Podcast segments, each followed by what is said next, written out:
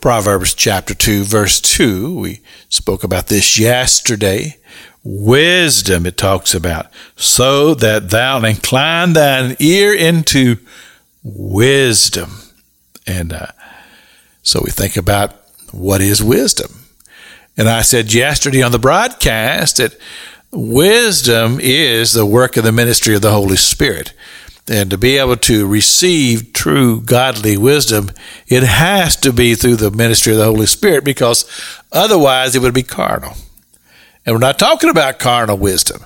Now, a lot of people put a lot of stock on uh, the, the IQ of a human being and uh, the ability to learn different things. And those are all wonderful things.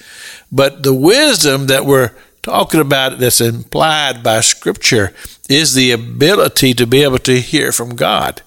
And that God would give you the wisdom and understanding as you apply this to your life and the circumstances of your life. And when a person has true wisdom, they are able to draw from things that's of the supernatural and begin to have understanding to things that will be of great benefit to themselves and to humanity as a whole because it's not brought to us from within ourselves, it's brought to us by the work of the ministry of the Holy Spirit. So, Proverbs chapter 4 and verse 7, it says that wisdom is the principal thing. Now, apply that. Wisdom, the principal thing. And think about all the things in life that we as humans put so much stake in. Oh, we think that this is important and this is important.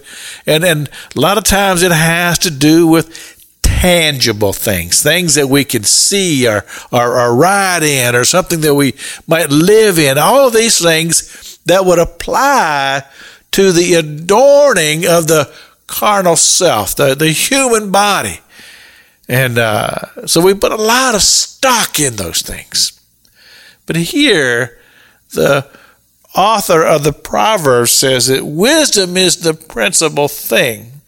If you think back to the time that God came to Solomon and said, Ask what you will, because Solomon had so pleased God with those thousands of sacrifices that he had given into God just the day before. And so as God came to Solomon, so oh, just ask what you will.